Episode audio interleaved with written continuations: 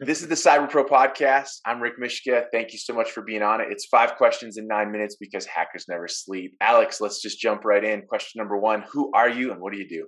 Sounds good. Uh, I'm Alex Yi. Uh, I'm a security engineer at Cyborg Security. Um, in a nutshell, we have created a threat hunting platform that equips other cyber professionals with crafted and validated content. And that's in the form of threat hunt packages and intel, uh, which gives teams the ability to actually threat hunt and search for malicious behaviors and hopefully find a bad guy or, you know, hopefully not find a bad guy, you know, confirm that they're not in there. But uh, I personally help manage and build the infrastructure so the smarter guys can do their thing. Um, and also help in the contextualization, which uh, also in a nutshell is putting context to the content that's in a threat hunt platform. That's that's awesome. I I'm super excited to learn more about that and, and, and talk to you and dive deeper into the threat hunting. But let's let's jump into that second question. Why do you love being in cybersecurity? Um, it's a loaded question. Um, relevance uh, of the knowledge that I learn every day is a big thing. Um, I mean, that's a couple things to me. Um, with our reliance further and further on complex things, networking technologies, emerging technologies, um, there's always something new, and that can be good and that can be bad, unfortunately, um, concerning these advancements. So um, we as a community, and me as a professional, you know, uh, get to evolve and understand more and more and learn, you know, kind of level up with these new advancements um, and keep me on my toes every day. And working off that, uh, the importance of the work comes to mind. You know, like from the most highest to the greenest level. A um, couple examples would be, you know, the new IT professional um, being that first line of defense. You know, keeping up with the endpoints um, up to date. You know, being that first gate to a potential actor that gains initial access and proliferates uh, to that threat hunter that uh, is trying to find behaviors that lead them to finding something malicious on their network.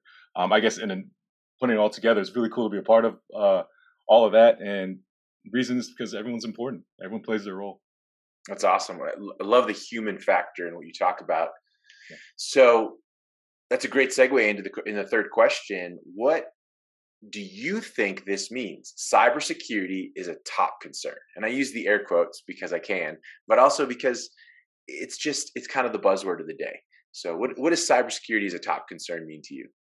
Um, I think it means that leaders are starting to realize the importance of cyber. You know, regardless of industry uh, realization that anyone can get hit, anyone can get exploited. There's a new vulnerability, there's a new exploit, there's a new something every day uh, with these smart malicious actors. Um, and you know, it doesn't matter if you're retail, it doesn't matter if you're uh, you know government, technology, whatever it might be. You're you're still in the crosshairs. Um, and speaking from my conscience, if once you ask that question, um, I say it's about time. Um, unfortunately, there are some people that still don't make that as a top concern.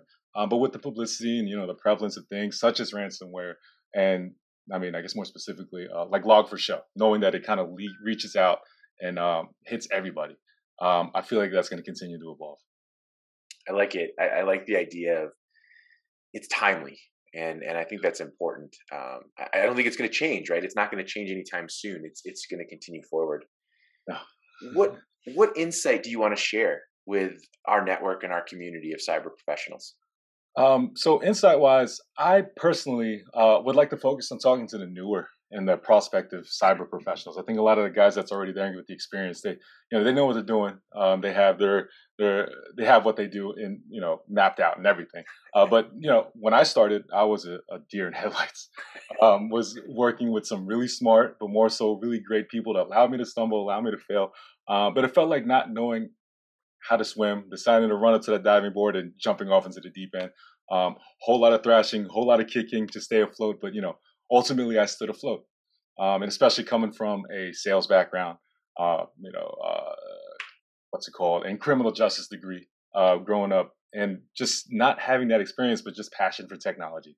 Um, so, kind of what I would say is to these prospective, these new professionals is, you know, do your trainings, do your certs, but understand it won't click until you are in the thick of it, until you're, you know, in the weeds. And don't be discouraged by the thrashing and kicking. Um, you're going to get there.